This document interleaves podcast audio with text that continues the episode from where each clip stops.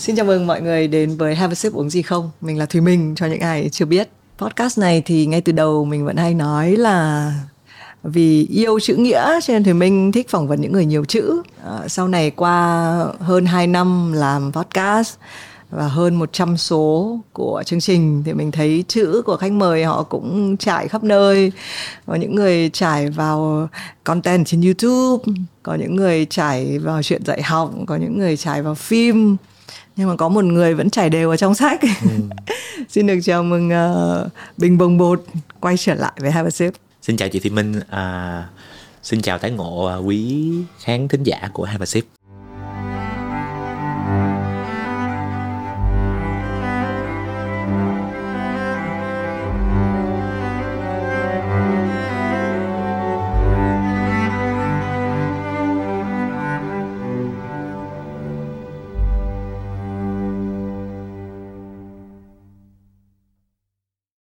đã chúng tôi cũng vừa cùng nhau lục lại là cái lần gần nhất mà lên sóng là ngày mùng 5 tháng 3 của năm 2021. Ừ. Đó là lúc chuẩn bị sang đợt dịch mới à? Trước ừ. ngay trước qua một đợt dịch và chuẩn bị bước vào đợt dịch mới. Ừ. Hai năm trôi qua Bình thấy Bình thay đổi nhiều nhất là cái gì nào? Thay đổi những gì nào? Rất nhiều. À, nếu mà à, chị thì mình mới nhắc lại một kỷ niệm của mình cách đây 2 năm thì à, à, nhìn lại cái cái ngày đó mình thấy là thứ nhất là mình đã cắt tóc rồi. À, tóc mình rất là dài. À, mình à, chắc là mình đã à, đỡ mập hơn một chút ừ. đúng không? Ngoài cái vẻ đẹp trai thanh tú mà ba mẹ đã cho thì à, thay đổi nhiều chứ thay đổi nhiều. À, à, mình nghĩ là không một ai trải qua cái mùa dịch mà họ không thay đổi hết. Chắc chắn họ phải thay đổi rất nhiều Ờ, cả về lượng lẫn về chất, bản thân mình cũng vậy. Và lần trước ngồi với chị Minh thì ờ, mình ra một cuốn sách, đó là một cuốn ờ, một một cuốn tác phẩm văn học mà mình dịch, đúng không? Vẫy vùng giữa vũng lầy. Lần này tái ngộ với chị thì mình cũng vừa ra một quyển sách, nhưng lần này nó là một quyển sách do chính mình viết. Và đó là quyển sách đầu tiên trong đời tự mình viết ra, thay vì mình dịch của một ai đó, thay vì mình kể lại à, câu chuyện của ngoại đó thì lần đầu tiên mình đã kể được câu chuyện của chính mình thì đó đã là một cái sự thay đổi lớn rồi đúng không chị? Ừ. Yeah. Rồi cũng uh, uống thực ra uống một đồ uống khác mình nhớ lần trước là không, uống lần trước mình cũng uống cold brew luôn. Yeah. Mình uống cold lần này luôn. uống cold brew của Eversip.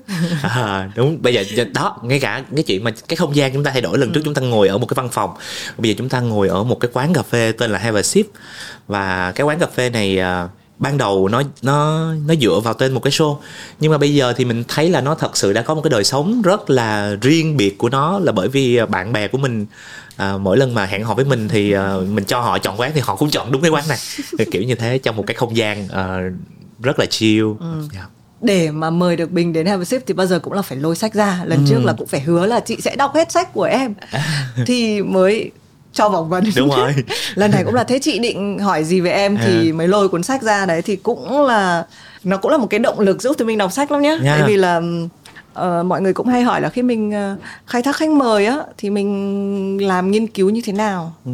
thì với những tác giả những cái khách mời mà là có là tác giả sách á, ừ. thì cái việc phải làm là đọc hết sách của họ yeah. đấy, thì cũng mới tinh sáng nay thì mình đọc uh, Sài Gòn hay ta mình đọc giả dích từ tuần trước nhưng mình ừ. biết là 10 giờ đến đây mình phỏng vấn cho nên bằng mọi giá phải đọc cho đến những cái dòng cuối cùng vào sáng nay. Đấy thì đầu tiên là chúc mừng Bình với cái cuốn sách đầu tiên ừ. tự viết yeah. uh, bằng cái trải nghiệm cá nhân về những cái về chính cái câu chuyện của mình và của yeah. người khác yeah. nhưng mà để cho những người đã theo dõi bình thì là sáng nay thì mình cũng hỏi là thế bình uh, viết bao nhiêu cuốn sách rồi thì bình phải lôi ra một cái um, ảnh mà chụp uh, các cái cuốn sách đã xuất bản của mình và ngồi đếm ừ. là được uh, ờ, 11 cuốn vừa tròn một đội bóng à. Yeah. Thế cái cảm giác khác nhau nhất khi mà viết một cái cuốn sách câu chuyện của người khác với câu chuyện của mình là gì? Câu chuyện của người khác á mình không có sợ ế à mình đổi cho họ à, à đúng thì không? đúng rồi à, có nghĩa là mình sẽ có cảm giác như là mình là một người làm thuê chính xác là như vậy à, mặc dù mình uh, có cái tình cảm quý mến dành cho hoàng thị linh hay là lê công vinh. Dù mình đã làm hết lòng trong công việc đó nhưng nó vẫn không tránh khỏi cái cảm giác mình được thuê để mình làm cái việc đó và mình cố gắng làm tốt nhất có thể. Và sau đó cái cuốn sách nó có cái đời sống của nó. Uh-huh. à, giống như cái, cái sự trách nhiệm của mình nó chỉ có 30 phần trăm quá. Ờ, còn cuốn sách mình cuốn sách này của mình á thì rõ ràng là nhà sách họ tin mình. À, và mọi người thấy cái số phát hành của nó rất là ghê ờ, năm ngàn cuốn. Ờ, năm ngàn cuốn cho một cái uh, cuốn sách của một cái tác giả mới tin trong một cái thời đại mà chúng ta đã bàn rất là nhiều về văn hóa đọc là một con số khá là tham vọng.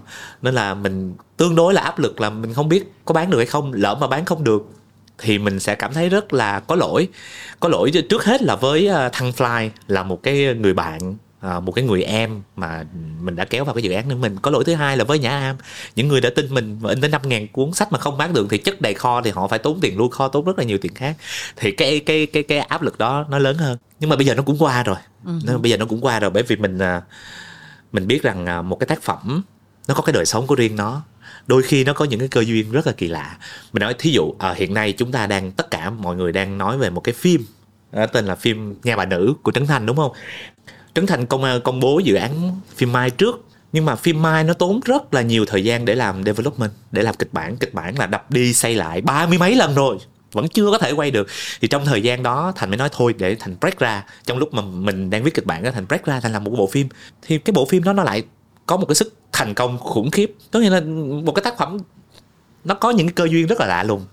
Thôi rồi, tóm lại thì vẫn là sợ ế sách thì uh, Have a sip uh, các bạn thân mến, chúng tôi đã làm uh, content miệt mài trong nhiều năm nay và cũng chỉ mang đến những content tốt cho nên là mình hãy cùng nhau hứa là giúp mình bán được thêm một nghìn cuốn nữa. Yeah, tất cả các tất cả những khách mời của Have a sip đã có công viết sách, mong các bạn đọc hãy có công, công mua sách. Mua sách.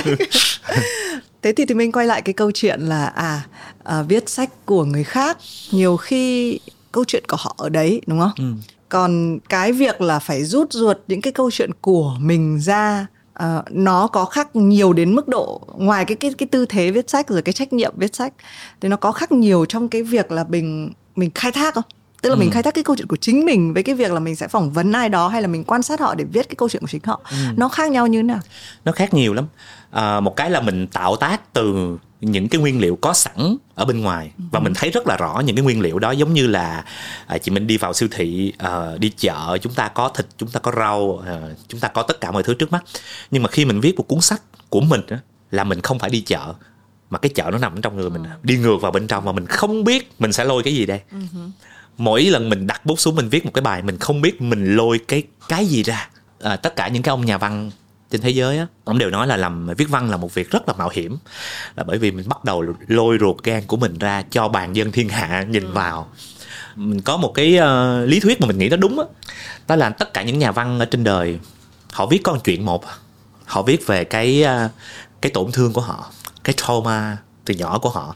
Chẳng qua nó được thể hiện bằng hình thức này hay hình thức khác mà thôi. Thì có một lần mình mang cái ờ, cái thắc mắc này đến hỏi ờ, nhà văn Nguyễn Nhật Ánh là liệu có phải ờ, tất cả những nhà văn trên đời này chỉ viết một chuyện duy nhất không? Thì anh Nguyễn Nhật Ánh nói, đúng, bởi vì bản thân anh Ánh cũng chỉ viết một chuyện duy nhất mà thôi. Chúng ta có thể phủ lên nó những cách kể chuyện mới những cái thể loại mới những câu chuyện mới nhưng mà cái lõi cái core value, cái cái cái bên trong nó chỉ là một mà thôi thế cho thì mình tranh cãi ở đây một chút ừ. có hai cái ý. Một là nếu mọi người viết đều đang viết về một cái tổn thương nào đó sâu thẳm bên trong mình thì họ hoàn toàn có thể viết tự chuyện người khác có cái màu đấy vì là đấy cũng là một công cụ. Tức là khi nhà văn đã đặt bút viết rồi kể cả họ có viết bằng cái tư liệu của người khác thì sâu thẳm bên trong họ vẫn là dùng cái cái tổn thương đấy của họ đang có mà. Mình đồng ý chuyện này nha. Thứ nhất là mỗi người có thể có nhiều hơn một tổn thương đúng không? Ừ. thứ hai á những cái tổn thương đó nó có mẫu số chung. Đó là lý do vì sao khi mà chúng ta đọc một quyển sách chúng ta đồng cảm đến như vậy. Khi chúng ta đọc một cái cuốn tiểu thuyết chúng ta khóc thì chúng ta không chỉ khóc cho nhân vật đâu ừ. chúng ta đang khóc cho chính mình đó. nếu mà chúng ta không có cái nỗi đau đó chúng ta không có đồng cảm được. Khi mà chúng ta dùng từ đồng cảm á có nghĩa là à tôi hiểu tôi có cái vấn đề này. Tại sao cái bộ phim nhà bà nữ thắng? Tại sao phim bố già thắng là bởi vì trấn thành mổ một cái vấn đề nó thuộc về đám đông. Ai cũng thấy mình ở trong đó hết. Nên khi mà trở lại câu chuyện viết tự truyện mình nói thí dụ uh, viết tự truyện cho cho công vinh và và và, và hoàng thùy linh thì mình nhìn lại mình thấy nó có một cái điểm chung. Đó là cái khát vọng của những con người vươn lên để chứng tỏ rằng những lời dèm pha của người đời dành cho tôi là không đúng.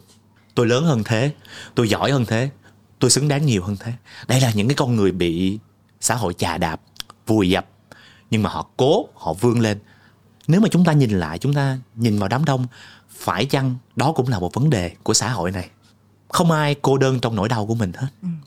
niềm vui thì mỗi người sẽ tìm thấy một loại niềm vui khác nhau nhưng nỗi đau nó có những mẫu số chung ừ. Ừ. cái thì mình đang muốn nói ở đây là uh, những cái tổn thương của mình ừ. khi mình viết những cái tự chuyện người khác ừ. tại vì mình có nhắc đến cái việc là à lúc mà tôi viết chuyện của tôi với viết chuyện người khác thì nó nó khác nhau ừ. nhưng mà cái mà thì mình muốn tranh cãi ở đây là thì mình nhìn nó sẽ giống nhau ừ. tại vì nghe nó hơi ghê nhưng mà quyền năng của người viết nó nằm ở chỗ đó có thể mình không cố tình nhưng mà ừ. rõ ràng là chữ ở trong tay mình yeah. nên là đấy thì mình sẽ tranh cãi là thực ra là giống tại vì kể cả khi mình viết chuyện của mình hay chuyện của Hoàng Thùy Linh hay của Công Vinh thì nó vẫn là cái ngòi bút của mình. Đúng. Và cái điều thứ hai mình muốn ép lên nữa là về bản chất á, theo mình cũng quan sát và dùng cái trải nghiệm cá nhân thôi là kể cả khi viết chuyện của mình ấy, nó vẫn là một cái người khác hay của mình nó đều như nhau là mình đều phải qua chữ ấy, nó không còn phải là nó không còn phải là cái thực tế đấy nữa, nó đã được nó đã được nó cái cái việc mà nó rút ruột gan ra thì thì mình tin là kể cả bạn có bạn cũng bạn rút ruột gan của Hoàng Thùy Linh ra hay của mình ra thì nó đều là là một cái hành trình đấy là cũng phải rút một cái gì đấy ra. Mọi người cũng có thể nghĩ đơn giản là à một cái tự chuyện ai đấy cuộc đời. Nhưng thì mình tin là nếu mà ngồi và phỏng vấn Hoàng Thùy Linh thì cũng phải rút từng đấy thứ ra cũng phải dùng những cái technique là à, trong rất nhiều câu chuyện là mình chọn cái chi tiết nào để mình lôi ra. Ừ. đấy thì ý của Thùy Minh ở đây là có thể nó khác nhau đấy nhưng mà cái chuyện viết thì nó khá là giống nhau. Đúng đúng đúng à, chị Thùy Minh. Khi mà mình viết một cuốn tự truyện á thật ra mình cũng đang rút ruột của Trang Nam ừ. nhưng mình có một cái ừ. giống như là mình núp. Ừ. à, mình che giấu được. Ê mọi người ơi đây là vấn đề của nhân vật không phải của tôi nha. Ừ, ừ, ừ. nhưng mà khi mình viết một cuốn sách của mình rồi mình đâu có giấu được. Mình phải phơi mình ra. À rồi đây vấn đề của tôi này. Giờ sao đây? Ừ, đó. tại sao à, có những cuốn tự truyện nó lại không thành công? Và có những cuốn tự truyện thành công? Chúng ta biết là tự truyện người nổi tiếng đa số là do chấp bút mà viết bởi vì họ không có thời gian và họ cũng không có kỹ thuật đúng không? Họ giỏi ở những việc khác rồi, hoàng thùy linh mà còn viết hay nữa thì thôi suy sụp. Đúng không? Thì tại sao họ lại chọn đúng cái người này? Tức là trong rất nhiều người viết, tại sao lại chọn? Bởi vì cái trường năng lượng nó tương đồng với nhau và cái nỗi đau đó nó giống nhau, nó gần nhau, nên mới có thể hiểu nhau được, mới có thể ngồi nói chuyện với nhau, mới có thể ngồi khóc với nhau, mới có thể ngồi đi lại một cái hành trình với nhau. Bởi vì nói tới đâu, người kia hiểu tới đó. Chúng ta không cùng trải qua một biến cố, nhưng mà cái nỗi đau đó, cái nỗi đau bị coi thường đó là giống nhau, nên là chúng ta đồng cảm được thế bây giờ quay về với uh, Sài Gòn hay ta nhé ừ. uh, thì mình lại tò mò cái chuyện là khi mình đã rút ruột gan ra rồi ừ. tức là ví dụ trong đây mình sẽ thấy là bình thì được cái là ui rồi viết đủ thứ trong này. Chia thành ba chương. À. và xong và có những cái chuyện riêng có những chuyện chung. Tất nhiên là những chuyện mà bình đã nói chuyện với nhân vật và thu gom lại. Đấy thế nhưng mà cái mà thì mình nghĩ là cái việc mà lôi ra thì khi thì mình không biết là khi đã giả giả sử có bộ lòng bộ ruột ở đây rồi đúng không? Yeah. Thì cái technique mà quan sát và viết lại nó nó có xảy đến rõ ràng hay không uh, nếu giả sử mình so sánh nó với một cái quá trình mà ai đấy tạc bức tượng chẳng hạn đúng không? Ừ. thì nó có nó sẽ diễn ra bên trong hay bên ngoài? Nó là cái việc tạc ở bên trong là tôi đã biết và khi ra thì nó thành chữ luôn. Hay là bình đã biết trước là mình mình có mọi thứ ở đây rồi à, lúc đấy bình mới quan sát và viết? Thì mình đưa ra một cái ví dụ về uh, điêu khắc rất là hay đúng không? Những cái nhà điêu khắc thì họ nói là thật ra tôi đâu có tạc cái gì đâu. Ừ.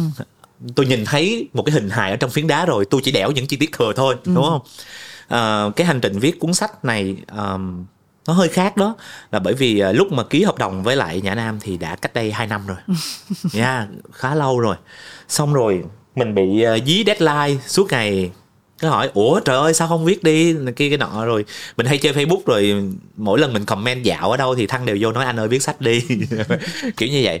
Thì mình cứ ngồi mình viết. Và ban đầu mình nói là ủa mình đang viết cái gì thế nhỉ? Viết một cuốn sách mang chủ đề là Sài Gòn. Ừ thì ban đầu mình cũng nói, mình sẽ kể những câu chuyện về Sài Gòn. Nhưng mà mình viết một hồi xong mình nói, ủa, mấy cái này nó nó liên quan gì với nhau nhỉ? Cứ thấy nó ba phé ba nơi. Gần đến ngày viết thì mình mới chợt nhận ra à thật ra tất cả những thứ được xem là rời rạc đó, nó có một cái sợi chỉ xuyên suốt, vô thức của mình đang đi làm một cái chuyện đó là mình đang đặt ra một câu hỏi. Rút cuộc sài gòn nó có nghĩa là gì vậy? Cái căn tính, cái cốt lõi của nó có nghĩa là gì vậy? Và thật ra trong lúc mình đi tìm cái căn tính của cả một thành phố, mình nhìn thấy vấn đề của mình. Mình nhìn thấy tổn thương của mình ở trong đó. Nên là cuốn sách này thật ra tràn ngập những tổn thương của em. Chia sẻ với chị thì mình như thế này, đó là khi mà em làm cái cuốn passport, là cho rồi mình mình phải làm passport mới. Thì khi nhìn lại cái cuốn passport cũ, mình thấy là trời ơi ba mươi mấy năm cuộc đời mình chả đi đâu cả. Mình bám lấy sài gòn của mình. Rồi có những lúc mình được uh, nhãn hàng mời thí dụ như là đi singapore và đi tây ban nha. Nhưng nó cũng chỉ là những chuyến đi ngắn ngày chỉ có 3 ngày. Và đến cái ngày thứ hai là mình suy sụp rồi. Mình nhớ bún bò mình nhớ phở và mình cảm thấy bất an. Mình cảm thấy có một cái gì đó rất là bồn chồn. Mình không hiểu ủa tại sao vậy ta? Ừ trong khi mình là một nhà báo mình là một biên kịch lẽ ra mình phải bước ra ngoài thế giới để tìm hiểu ngoài kia có chuyện gì thì mình chỉ bám lấy cái sài gòn này. Thì sau này mình mới biết vì một lý do mà con ruột của mình bây giờ phải sống ở đà lạt. À, mẹ của mình rất là thương cháu. Nhưng mỗi lần nói mẹ ơi đi lên đà lạt thăm cháu đi thì không đi. Bởi vì đi rồi thì ai bán bún này thì mẹ mình á, là một người làm việc rất là nhiều bởi vì ngày xưa nhà mình rất là nghèo làm đủ thứ việc hết. Làm thợ bạc rồi bán đường rồi bán ở ngoài chợ này kia cho đến khi có một cái gánh bún. Bán bún bán bún mì hủ tiếu giá bánh canh phở nuôi. Nói chung là những thứ lương thực và giao mối cho những cái người ở chung quanh để bán. Thì mẹ mình có một nỗi sợ rất lớn là nếu như mẹ mình rời khỏi nhà quá lâu người ta không mua được hàng người ta sẽ đi mua một cái hàng khác. Cái nỗi sợ nghèo đó nó thấm vào trong người mẹ và mẹ hai mươi mấy năm cuộc đời. Mình không thấy mẹ mình đi đâu cả trừ khi nhà ngoại có đám có dỗ thì mẹ đi. Còn rủ mẹ đi chơi mẹ không đi. Đi là ai bán bún con? Đến bây giờ cuộc sống của mẹ đã ổn rồi nhưng cái nỗi sợ đó nó tích tụ quá lâu. Mình mà đi ra khỏi cái ra cái nhà thôi là mình thấy bất an rồi. Thì khi mẹ mình sinh mình ra mình kế thừa y chang y xì cái nỗi sợ đó. Nên khi mà viết được cuốn sách này rồi ra được cuốn sách này xong mình nói à mình đã giải được một cái vấn đề. Và năm nay á, mình quyết định là mình sẽ đi rất là nhiều. nó là đầu năm mình đi đắk nông, sau đó mình đi đắk lắc mình đi hà nội, mình đi đủ thứ và mình đang xin visa để mình rời khỏi sài gòn. Bởi vì mình đã trả xong một cái món nợ với cái thành phố mình yêu, mình đã giải quyết được một cái tổn thương tâm lý, một cái gì đó rất là sâu mà mình biết à cái này là là do mẹ mình cho mình. Nên là đã đến lúc mình phải thoát ra khỏi vấn đề của mình để mình được bước ra thế giới ngoài kia xem, ngoài kia nó có cái gì đúng là khi mà mình nói thì mình bây giờ mình cũng nhìn thấy cái sợi chỉ đó tại vì là lúc mình đọc thì mình bảo là chỉ biết là bình nó viết về đồ ăn là mình ngồi mình nuốt nước miếng mình nó viết về gia cảnh là mình ngồi mình khóc à. xong bắt đầu nó viết về những nhân vật và xoay quanh bác trịnh công sơn thì mình nghĩ là à tại vì làm xong cái phim em và trịnh là bắt đầu à. có các dư tự dữ liệu như này là gom vào thành sách nhưng à. bây giờ đúng thì mình hiểu yeah. Thì mình hiểu cái câu chuyện đó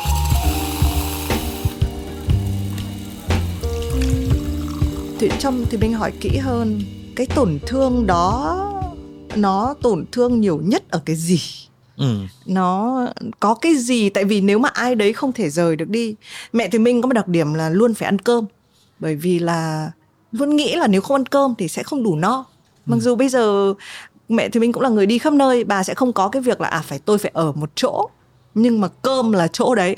Tức là đi dắt đi ăn nhà hàng thì có cái sự bất an của việc là không có cơm đấy thì mình nghĩ là ai cũng sẽ có một cái gì đấy mà mình một cái nơi an toàn của mình và mình khiến cho mình là phải ở trong đấy thì mới an toàn. Còn có một cái sự lo âu khi mình bước ra khỏi cái vùng an toàn đấy.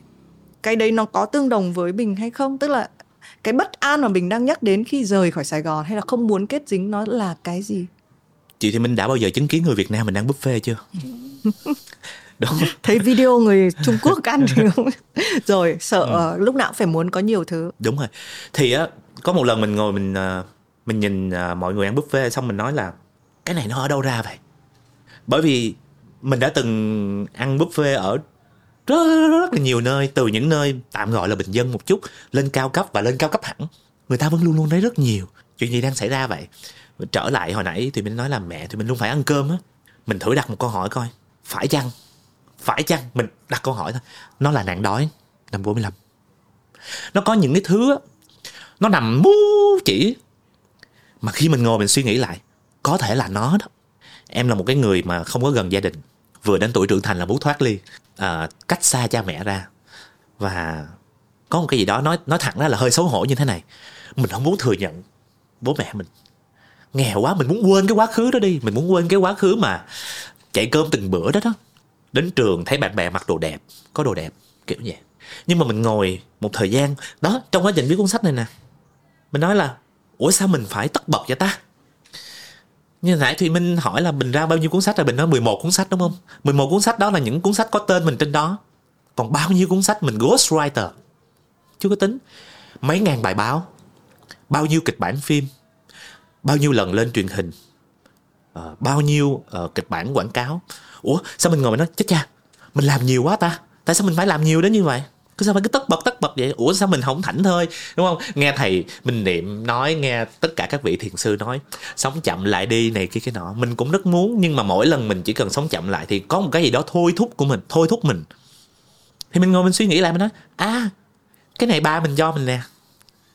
Bởi vì ba của mình là một người lạc thời đó có nghĩa là một cái chân dung mà một cái chân dung thời đại á thì mình chúng ta nghe cái bài mẹ tôi của trần tiến.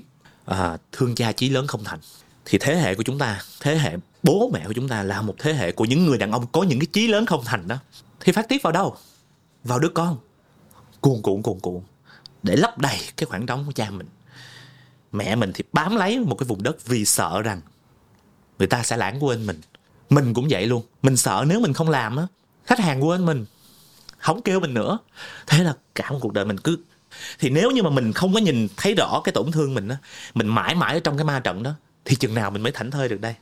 Nên là viết ra một cuốn sách là chữa lành một phần trong tâm hồn của mình. Cảm thấy, wow, cái việc này thật là tốt. Và mình rất là khuyên mọi người, viết đi, viết nhiều vô. Là bởi vì khi mình viết á, nó là một hành động của vô thức. Tất cả những cái bình thường mình giấu thật là sâu. Thì bỗng dưng khi mình viết nó sẽ trào ra trên những trang giấy. À, mình có những cái um, bài tập. À, thí dụ như là có một số bạn nói là anh ơi hãy dạy viết cho em đi. Thì mình rất là ngại chuyện dạy dỗ này kia rất là sợ. Thì mình nói là mình mới cho bạn một bài tập là à, bạn ơi bây giờ mình chỉ bạn viết cái này nè. Bạn hãy viết về một cái ký ức vui nhất mà bạn có thể nhớ được đi. Đúng không? Thì họ mới ngồi họ viết ra ừ ký ức vui nhất của họ là lần đầu tiên được bố tập xe đạp cho. Ừ. ức vui nhất của họ là lần đầu tiên sau rất là nhiều lần năn nỉ ý ôi à, mẹ đã cho mua mua mua một cái áo mới. Dù đó chỉ là một cái áo sida thôi mua ở ngoài chợ thôi. Thấy chưa? Và khi họ viết ra họ khóc được. Tại sao vậy? Vì những thứ này mình giấu lâu quá. Mình chồng chất lên nó quá nhiều thứ mình đè đè đè đè đè. Nhưng khi mình viết á bỗng dưng nó có một cái sức mạnh nó lôi những cái thứ này ra trên những cái con chữ mình và một lần nữa mình nhìn mình nhìn thấy nó và mình thấy à tôi có vấn đề đây. Thì nhìn nhận vấn đề là bước đầu tiên để mình đi tìm hạnh phúc. Cảm ơn mình vì cái hành trình này. Nên là chị thì mình nhớ viết nhé. À, đúng thì mình cũng có một cái điều mà khi đọc một cái uh, có, mình đọc nhiều sách nhưng mà ừ. không phải sách nào cũng khiến cho mình cảm thấy là mình muốn viết. Yeah. thì đây là một cái cuốn mình bảo là ôi rồi ôi tôi phải đi viết thôi. Và mình cũng hay nghĩ trong đầu concept là cũng phải ngồi một đâu đó. Thì mình thì không thì mình đến Sài Gòn như một người nhập cư. Và mình ừ. ở đây mình phát hiện ra là mình năm nay mình ở đây bằng đúng cái thời điểm mình ở nơi mình sinh ra. Tức là thì mình ở Hải Phòng đến 18 tuổi và lên Hà Nội. Thì ừ. bây giờ là năm nay là 18 năm ở Sài Gòn. Ừ. thì cũng cái trải nghiệm về Sài Gòn nó cũng nó cũng có nhiều thứ và cảm nhận rất nhiều cái sự tương đồng trong mình. Nhưng mà cái tương đồng nhiều nhất á là dù cái cuốn sách này là Sài Gòn hay ta nhưng mà có thể là thì mình với Bình hơi hơi bằng một cái lứa ấy nên yeah. là mình thấy có rất là nhiều thứ nó tương đồng ở miền Bắc cái thời điểm mà khi mình còn nhỏ những cái việc là mình có một cái đứa bạn nó sẽ luôn cho mình cái đồ gì này ừ. hay là cái tức là cái quá khứ cái ý niệm về thời gian á nó cảm giác chung nhau dù cái thời điểm đấy mình đang ở Hải Phòng ừ. ở miền Bắc đúng không? Còn Bình thì ở Sài Gòn. Khi mà kể lại những cái chuyện cũ thì mình tò mò cái cảm giác lúc đấy của Bình nó như thế nào? Không hiểu tại sao hai người ở hai nơi khác nhau nhưng mọi thứ nó lại hoàn toàn tương đồng như vậy. Mình đọc mình cảm giác như mình đọc tuổi thơ của chính mình vậy. Từ cái điện thoại bàn nó được lắp vào lúc nào và mình gọi 108 ở đây là 1088 ở ngoài kia 1080 nhưng mà ừ. nó rất là giống nhau. Đấy thì mình có nghĩ nhiều về cái ý niệm thời gian cái việc mà nó được mình đóng khung lại cái quá khứ của mình trong lúc viết cái này không? Hay là nó vô thức sau đấy? Cái thứ mà thì mình vừa nói nó là dấu ấn của thời đại. Và nó là dấu ấn của cái nghèo á thì mình mình đồ rằng chắc uh, thì mình cũng uh, không giàu có lắm những năm tháng đó. Chúng ta thuộc thực nhóm. ra lúc đó ấy, mình ừ. nghĩ là rất là ít người giàu. Bởi vì nhá uh, bình có nhắc đến cái chiếc Honda Dream mà uh, ở trong này có một cái hãng khác đúng không cái gì Lonsin gì đấy ờ đấy ờ đó, đó. Ừ, ừ, ừ. nhưng mà ngoài Bắc thì không có cái xe đó à, à.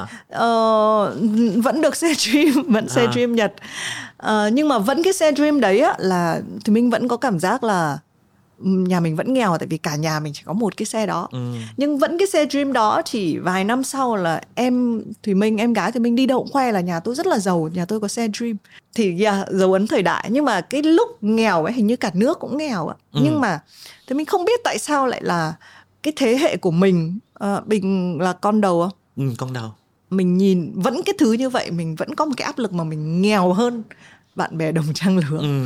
còn đấy như minh nói là cái lứa sau có em của của mình ấy là nó đi đâu nó cũng nhà mình cũng như thế tại vì bố mẹ mình đâu có làm kinh doanh để phất lên hay cái gì đâu nhưng mà nó đi đâu nó khoe là nhà tôi rất là giàu ừ. thì mình rất là ngạc nhiên nhá đấy thì cái cái cái ý niệm đó thì mình rất ngạc nhiên vì à, vì cùng nhà mình như thế mà em mình lại nghĩ là nhà mình giàu còn mình bao nhiêu năm mình luôn nghĩ là mình thua kém và nhà mình nghèo à vậy thì mình phải đặt cái tương quan so sánh ừ. với cái gì thí dụ như mình nói nhà mình nghèo là bởi vì à, mình à, em là một người rất là đặc biệt không không không phải đặc biệt rất là lạ lùng ở chỗ này. Em luôn là người học dốt nhất trong cái lớp giỏi nhất và luôn là cái người nghèo nhất trong cái lớp giàu nhất. Ừ. thật sự là như vậy là từ cấp 1 lên cấp 2 là em đã lên trường chuyên rồi. Có nghĩa là em mất toàn bộ những người bạn học chung với mình cái năm lớp 5 á bước qua một cái môi trường mới rất là cô đơn rất là lạc lõng bạn cũ đâu hết rồi. Thì cái trường mới là một cái trường chuyên. Sau đó em lên học lê hồng phong cũng là một cái trường chuyên luôn thì đặc điểm của trường chuyên thứ nhất tụi nó rất giỏi. Thứ hai tụi nó rất giàu. Thời, thời điểm đó à, công nhận mấy đứa giàu nó giỏi thiệt chứ. Tại vì ừ, nó giàu nó đâu có phải phụ ba mẹ làm gì đâu nó cứ tập trung vào việc học thôi. Thì mình vô cái cái môi trường đó thì mình vốn cũng không thông minh gì cho cam. Thì mình là cái đứa dốt nhất ở trong cái lớp. Toàn mấy đứa giỏi và mình là cái đứa nghèo nhất trong cái lớp. Toàn là những cái người giàu. Thì lúc đó mình không có biết gì hết.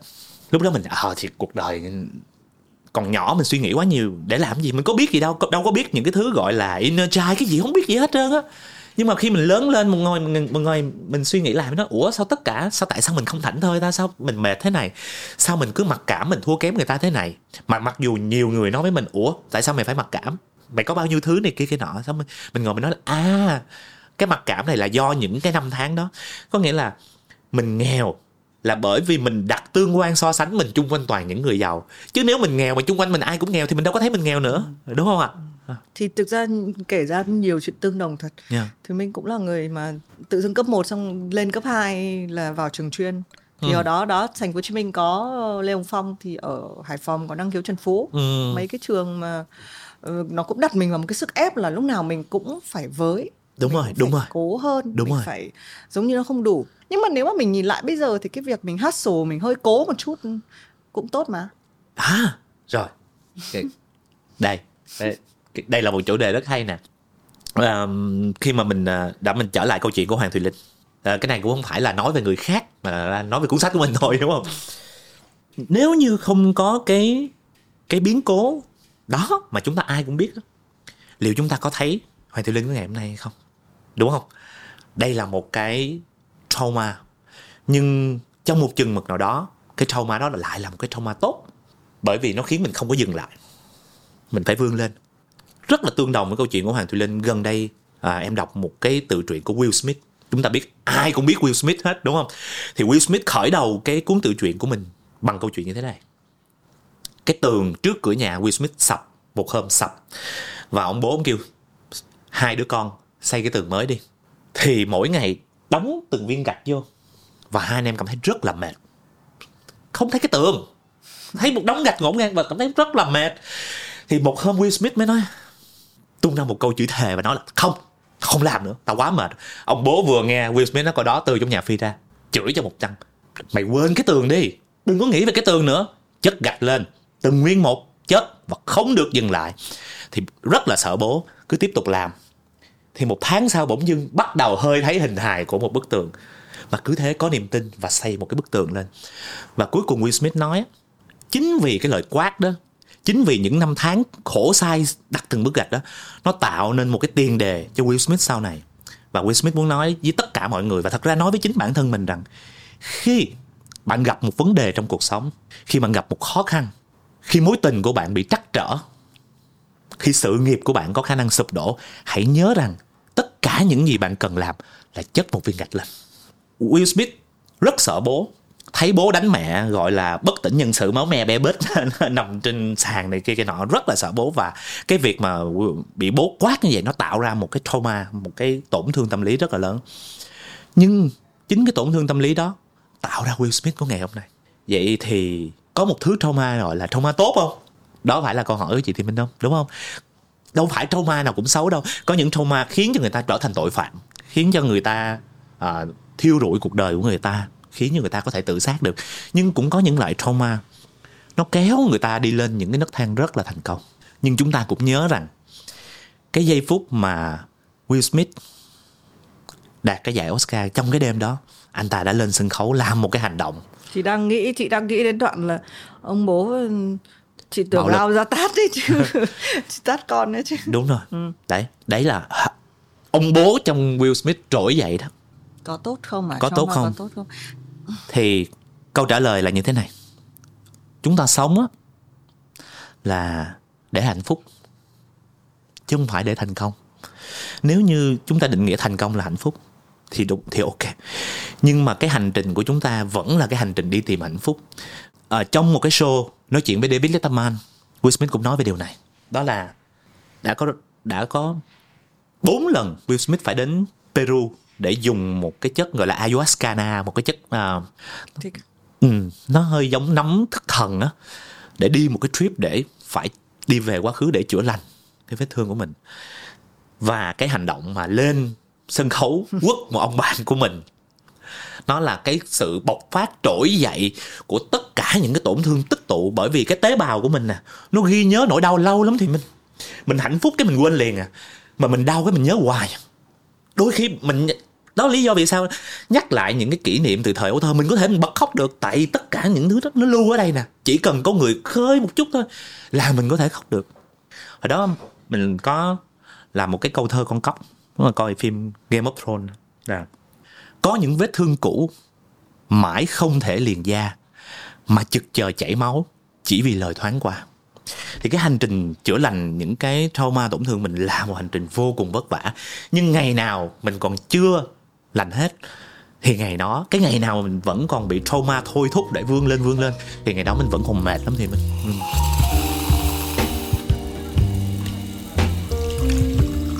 thực ra thì tụi mình không thích gọi là trauma tốt hay xấu ừ. nó đã khiến cho mình phân loại và cảm thấy thiệt thòi rồi yeah. thì mình nghĩ là trauma những cái chấn thương nó là những cái sự kiện đã xảy ra đúng như là mình nói là đau thì mình nhớ yeah. hơn mình cũng có những cái trauma và thực ra trong một cái tập với thầy Minh Niệm thì mình có nói và thì mình nhớ là thầy hơi giật mình lùi ở phía sau mình nghĩ là ai cũng có những cái tổn thương tâm lý ừ. chỉ là mình có biết nó sớm không và mình có đủ một cái sự dũng cảm thì mình nghĩ là để đối diện với những cái chấn thương tâm lý nó cái sự dũng cảm kinh khủng mình ừ. không thể nói rằng là à một cái chuyện của hoàng thùy linh thì nó to hơn một cái bạn trẻ nào khác đang trầm cảm vì vì không có điểm tốt mình không so sánh được đúng không tại yeah. Dạ. vì cái sức chịu đựng nỗi đau của mỗi người khác nhau đúng, đúng, đúng. đúng không mình cùng xăm hình những cái người mà có những người à, xăm hình bé tí kêu é é có ừ. những người chả làm sao thì là ừ. nó tùy vào cái mức độ chịu đựng của mỗi người ừ. uh, không so sánh được nhưng mình cũng nghĩ là mình không có khả năng dán nhãn nó tốt hay xấu ừ. và nó liên quan đến một cái hành trình như mình cũng nhắc đến cái sự chữa lành ừ nó là nó nó là cái tự tự thân đó. nó không phải là cái việc là tất nhiên mình sẽ chịu từ tác động từ ngày đến ngày kia ừ. và mình luôn nghĩ là thật là may mắn vì mình đã viết lách ừ. tại vì cái chuyện đấy nó đã nó đã là một cái hành trình rồi ừ. như thì mình được làm podcast đấy mình làm cái series yêu lành thì mình cũng mình cũng đâu có nghĩ rằng nó ừ. là một cái hành trình nó đã chữa lành cho mình ừ. mình cũng phải đối diện dũng cảm chứ để nói ra một cái lần là à có những cái đổ vỡ mình phải nói ra ừ. mình thực ra mình nói ra thì nó được cái là ở giờ nó không có quá là ghê gớm ừ. thực ra cái điều hay của việc nói ra mình đối diện dũng cảm với nó đấy thì quay về cái việc là tốt hay xấu ấy mình cũng nghĩ là nó là một cái điều khác nó ừ. là một thêm một cái giai đoạn nữa để mình nhìn là à, tốt hay xấu nhỉ chuyển tốt thành xấu à hay như ừ. nào tức là nó ừ. sẽ nó sẽ làm cái sau còn cái gì đã xảy ra mình gần như là không thể mình chỉ quay lại và nhìn ngắm nó được thôi chứ mình không thể nói rằng là à cái này tốt cái này xấu cho tôi đây ừ. đấy, yeah, cái yeah. đấy là cái cái quan điểm của mình nhưng cái việc quay lại quá khứ một chút nhé mình mình nói lại cái thời đó. Uh, thì mình luôn cảm thấy những cái cuốn sách này nó có một cái giá trị khác nữa. Tại sao cái cuốn sách nó hay và nó khiến cho người ta vẫn cứ say mê đọc sách là bởi như thế là vì nó là cái gì đấy rất là cá nhân nhưng nó có cái tính khái quát rất là lớn. Ừ. mình luôn cảm giác như là hà nội thì nhiều người viết về những cái món ăn rồi cái truyền thống hà nội cũng được ưu tiên những cái đấy thì mình không biết là có bao nhiêu cuốn sách mà sẽ ghi lại được Sài Gòn hay là những câu chuyện của Sài Gòn của những cái năm trước đó nữa ừ. những cái năm mà như kiểu lứa con mình bây giờ sẽ biết thế nào đây à, sẽ à. sẽ sẽ tìm thấy những cái câu chuyện của cô cô um, bán cơm tấm bãi rác ở chỗ nào ừ, đây hay là ừ. ông phở cây khế ở chỗ nào đây yeah. đấy thì thì cái tính lưu trữ này này có phải nghĩ nhiều không có phải tích góp nhiều có phải hay là lúc viết thì nó lúc viết nó tuôn ra thì mình ừ. Um, văn học nó là biên bản của thời đại và nó là một biên bản tốt hơn là những cuốn sách lịch sử luôn đó. Uh-huh. ừ. bởi vì nó ghi lại những thứ rất là đời thường ở trong cuộc sống. Có cảm xúc nữa. Đúng rồi đúng rồi đúng rồi. À, một cái tác phẩm văn học tốt là một tác phẩm mà nó ghi lại được cái biên bản của cái thời đại đó để người ta nhìn vào người ta đọc cái tác phẩm. Người ta mường tượng ra được một không gian văn hóa vào cái thời điểm đó. Ừ. cuốn uh, nhà thờ đức bà paris nó vĩ đại nó trường tồn là bởi vì nó là một biên bản thời đại. Tất cả những tác phẩm văn học vĩ đại The Great Gatsby hay gì đó nó đều là biên bản thời đại hết. Bởi vì thông qua một tác phẩm người ta nhìn lại cả một cái giai đoạn lịch sử của thời điểm đó. Người ta ừ. biết à thời đó nó có như thế này con người thời đó nó có những vấn đề như thế này. Đây chuyện này thời đó là quan trọng. Đường xá thời đó như thế này phong tục tập quán mọi thứ nó như thế. Ừ, yeah. cái cuốn này thì mình hiểu là nó có nhiều cái chút riêng tư nhưng mà yeah. nó có ở đấy nó có những cái cái dấu tích thời gian ở trong đấy. đúng rồi đúng rồi. thì có một cái tham vọng là để lại một cái cuốn mô tả cái thời của mình về Sài Gòn không? À, có một chút đấy chứ. Chẳng hạn như con của chúng ta lớn lên. Con của chúng ta ghê quá nhỉ? Ừ con, con của, của chúng từng ta người chúng ta đúng con không? con của từng người trong chúng ta.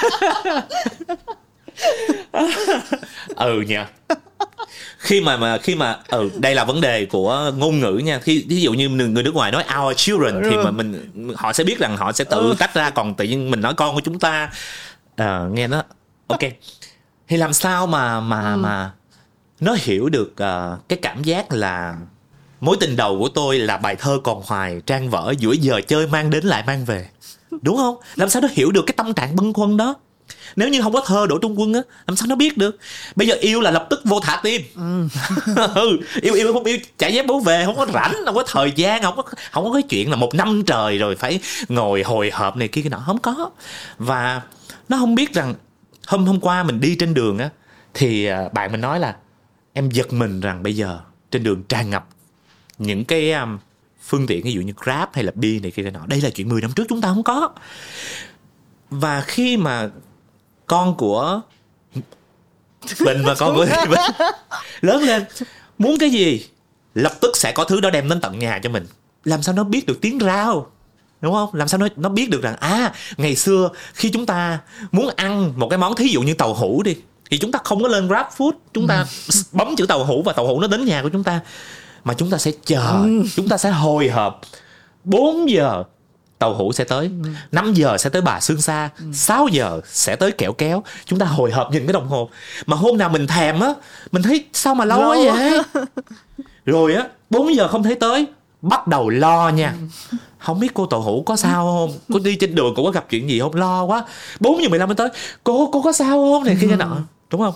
Rồi mình nhìn cái người đó một thời gian sau mình thấy họ thay đổi. Trong đấy mình có có viết về cái cô uh, cô bán rau má bị súng răng của một thời gian sau mình mình thấy họ khác ừ. và mình nhìn thấy họ mình nhìn họ và mình thấy một một quãng đời ừ. đã trôi qua ví dụ ừ. trong đây phở cây khế mình kể ừ. chuyện thì làm sao mình kể cho con mình được đúng làm sao con mình nó hiểu được nếu mình không viết ra mình không kể câu chuyện đó làm sao nó hiểu được ừ. nên là thì mình định hỏi tiếp đến một cái việc là rồi đấy là cái việc gọi là khảo cứu những cái ừ. vấn đề này có rất là nhiều thứ bây giờ người ta làm research thì thì ta người ta lên Google đúng không cái câu chuyện con ma nhỏ họ hứa chẳng hạn yeah. thì mình không biết là tính chính xác làm thế nào để mình biết tại vì thực ra khi vào sách nhá trên Google thì người ta sẽ nói ơi cái đường link này nó đúng không? Ừ. Đấy là lý do mà fake news nó xảy ra mình không có cái tính kiểm soát lại nên là chúng ta sẽ đọc trên Google một cách là có thông tin nhưng mà có có khả năng là không đúng nhưng thì mình có cảm giác khi mà nó bước vào sách đây là cảm giác của thì mình nó phải đúng nó ừ. phải chính xác. Làm thế nào mình đảm bảo là những chuyện ở trong này là chính xác? Ví dụ những cái câu chuyện liên quan lịch sử câu chuyện nhà chú hỏa câu chuyện con ma nhỏ hứa chẳng hạn từ trước mình đọc mình bảo là này có một tin đồn. Tại vì khi đến bảo tàng mỹ thuật đó, mình dắt một cái anh nghệ sĩ cũng rất là nổi tiếng việt kiều về mình có giải thích cái câu chuyện đấy. Thế nhưng mà khi mà thì mình kể á mình cũng hay nói là cái này cũng đọc được và nó là cái lời đồn. Nhưng mà khi nó vào sách rồi này thì bằng cách nào đấy nó bắt đầu được ghi bia đá lại rồi này. Ừ. đó thì làm thế nào để mình chắc rằng cái câu chuyện của mình cái phiên bản của mình nó là cái phiên bản kiểu nó solid nó đúng nó chính xác? Mình đâu có chắc. Ừ. ok nó có những thứ à, nó gọi là truyền thuyết đô thị đúng không? Khi mà chúng ta nói đến truyền thuyết là chúng ta phải mặc định rằng trong đó đã có đôi phần hư cấu ở trong đó rồi. Ví dụ mình nói con đồng cháu tiên mình nói cái chuyện những cái chuyện uh, sơn tinh thủy tinh những cái truyền thuyết kiểu như vậy thì mình đã phải mặc định rằng trong đó à có rất nhiều những cái sự hư cấu. Thì con ma nhà hứa nó là một trong những truyền thuyết đô thị. Nó có chắc là một ngàn cái phiên bản con ma nhỏ ở ngoài kia. Vậy thì chúng ta chọn tin vào cái gì mà thôi. Và khi mà chúng ta nói uh, con ma nhà hứa ai nói? Ai nói về chuyện này? Người nào nói? Thì chúng ta lựa chọn tin vào cái người đó. Nên là làm gì có một cái phiên bản gọi là thật sự ừ. duy nhất. Ngay cả những cái thứ được gọi là chính sử đi nữa người ta đến bây giờ vẫn cãi nhau. Bởi vì cùng cái chi tiết đó nhưng mỗi nhà phân tích lại nhìn vào cái sự thật chính sự đó theo cái lăng kính của họ. Và đôi khi mình nhìn bằng cái lăng kính của ngày hôm nay. Vụ án lệ chị viên đó sự thật nó là vậy. Sự thật là vua đã chết ở đó. Nhưng có bao nhiêu cách để nhìn nhận cái sự thật này? Yeah. uh-huh. chúng ta chọn tin vào điều gì mà thôi. Chúng ta chọn tin rằng nguyễn trãi đã giết vua. Uh-huh. hay chúng ta chọn tin rằng vua lên một cơn trụy tim whatever thế thì bình với vai cách với cái tư cách là người kể chuyện, bình hay thích một cái phiên bản như thế nào? Mình thích một phiên bản nào mình thích cái phiên bản nào gần với mình nhất? Cái phiên bản nào mà mình đọc vô và nó thấm qua mình? Thật ra, tất cả chúng ta đều có một bộ lọc. Cái bộ lọc nó rất là vi tế, mình không biết đâu. Mình đọc một cái thông tin này, nó qua người mình, nó lọc hết và nó thành một thứ của mình cùng một cái chi tiết nhưng có người nhìn vô người ta thấy ồ tích cực quá. Nhưng có người nhìn vô lại thấy là tiêu cực. À, thì mình hỏi cái điều đấy tại vì là gần như một cái phần rất là quan trọng của cái cuốn sách này ở cái chương cuối là có rất là nhiều những cái chân dung. À. nên là thì mình không biết là khi bạn khai thác đúng không? Thì tư cách nhà báo hay nhà văn trỗi dậy hơn ở đây? Ở cái việc thực ra nếu mình viết với tư cách là chân dung một cái người thật việc thật thì cái sự kiện đúng nó xảy ra nó rất là quan trọng. Đúng rồi. nhưng mà nếu là đúng là nếu mình viết với tư cách nhà văn mình chọn tin cái phiên bản mà của mình. Của mình. Đúng rồi. Đó thì khi mà phải chọn những cái đề tài mà mình biết là nó hơi bước ra khỏi bình nó vẫn là bình ừ. nhưng nó bước ra khỏi bình thì phải cân đo đong đếm như thế nào không? Thì mình đã có một cái nhận xét rất là là đúng mà tinh tế nữa. Đó là trong cuốn sách này á mình đã, mình, khi mình đọc lại cuốn sách này, mình thấy là à cái con người nhà báo mình nó đã phai nhạt dần rồi. Nó đã chuyển chuyển cho một cái con người nhà văn. Chưa, mình chưa dám nhận mình là nhà văn đâu, nhưng mà chắc là mình cũng đang chớm chớm chớm chớm là bởi vì càng lúc mình càng nhận ra rằng á, sự thật nó không quan trọng bằng sự tử tế. Ở trong mùa dịch có rất là nhiều những cái fake news, đúng không? Thời gian đó là thời gian để bùng nổ ừ. những cái fake news. Nhưng nếu một cái fake news mà nó khơi được trong lòng người ta những cảm xúc tích cực những niềm tin thì với mình ok mình chấp nhận cái chuyện đó. Nhưng khi mà mà mà mà em nhận ra cái chuyện là mình chấp nhận fake news mang tới những cảm giác tích cực á thì lúc đó có nghĩa là con người nhà báo của mình nó đã bắt đầu nó phai mờ rồi. Bởi vì nếu mình là một nhà báo như mười mấy năm trước đây mình nói không trắng là trắng đen là đen. Sự thật là sự thật. Một nửa sự thật. Không phải là sự thật. Nhưng một nửa ổ bánh mì vẫn là bánh mì mà. Đôi lúc người ta cần bánh mì hơn sự thật. Đôi lúc người ta cần được no. Đôi lúc người ta cần được yêu đời nhiều hơn là sự thật. Ừ, nên là khi mà mình bắt đầu tin vào những cái vẻ đẹp những cái sự tử tế thì đó là lúc mình biết là à có một con người khác đang trỗi dậy ở trong mình. Ừ thế mình tò mò là cái sự tử tế nó được nhắc đến nhiều có phải là bởi vì chúng ta đang sống một cái giai đoạn chúng ta tổn thương nhiều? Đúng thôi chính xác là như vậy. Thì chúng ta nghe những câu chuyện về về phật đúng không? Những câu chuyện về những cái công án thiền. Thì chúng ta thấy là uh, thí dụ như có một cái um, một cái người bị truy đuổi đi đến đúng không? Xong rồi họ họ chạy vô trong nhà, họ chạy vô trong chùa, họ trốn chẳng hạn. Thì một vị thiền sư, người khác đến nói là, có thấy cái thằng đó đi vô đây không? Thì nói, không. Thì giây phút đó sự thật nào đây? Giây phút đó họ đã nói dối rồi. Nhưng sự nói dối này nó có được cho phép không? Nếu như mà phật phật nói là chúng ta phải nói sự thật. Đây là một câu chuyện mà chúng ta tranh cãi đến vô cùng tận luôn. Sự thật là sự thật nào? Sự thật với ai? Quan trọng không? Đúng không ạ? Trong đấy cái ừ. plot plot đấy plot phim uh, cho tàn rực rỡ yeah. đoạn đầu có uh, có từ tù uh, đúng rồi đúng rồi vào à. nhà của thiền sư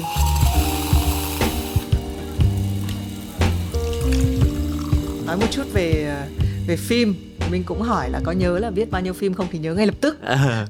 mình có nhắc đến là tại vì sách thì em viết nhiều rồi nhưng mà phim thì em mới ừ. cái trải nghiệm mới trong việc viết phim tại sao gọi nó là mới khi mà đã là 6 phim rồi và cũng hơn 2 năm rồi? Ừ. còn cái gì mà nó vẫn làm cho em cảm giác háo hức bởi vì nó còn mới? Sách á ừ. có thể nói là nó nó đặc biệt là tự truyện nha mình nói tự truyện thôi. Nó khá là công thức ấy. Ừ. à, thì mình uh, đọc uh, các tự truyện này chưa thí dụ như mình nói uh, Mike Tyson nó sẽ khởi đầu bằng cái câu chuyện là Mike Tyson ở trước tòa vô tù. Và Mike Tyson nói là cái người thẩm phán tuyên án cho tôi vô tù đó. Tôi rất là ghét bả nhưng rất nhiều năm sau tôi phát hiện là bả vừa cứu lấy cuộc đời tôi. Có nghĩa là thường cái tự truyện nó sẽ khởi đầu bằng cái nó, nó sẽ cho nó sẽ bước vào một cái cái cái một cái ký ức mà nó quan trọng nhất với họ. À, công vinh là một cái bàn thắng à, mang về cái chức vô địch AFF Cup đầu tiên cho Việt Nam. Thường những cái cuốn tự truyện nó có một cái format như thế và để từ cái sự kiện đó chúng ta truy ngược về quá khứ chúng ta bắt đầu kể câu chuyện tôi đã trở thành tôi như thế nào? Nó khá là công thức nhưng phim nó không vậy thì mình một cái bộ phim á rất là khó. Nó là một cái hành trình rất là vất vả. Có những cái uh, kịch bản ở trên thế giới họ viết 10 năm không ra. Bản thân em đang viết hai cái kịch bản một cái phim uh, cho trấn thành phim mai và một phim uh, với anh Charlie. Hai năm mấy rồi chưa xong. Vẫn chưa xong. Một lần mình bước vào một kịch bản là một cái mới hoàn toàn luôn không không có một cái công thức không có một cái format không có cái gì hết trơn á. Là bởi vì nếu có một thứ gọi là format là công thức á thì mỹ nó mua rồi. Hollywood sẽ bỏ 10 tỷ đô la để mua cái format đó nhưng không mỹ cũng không biết.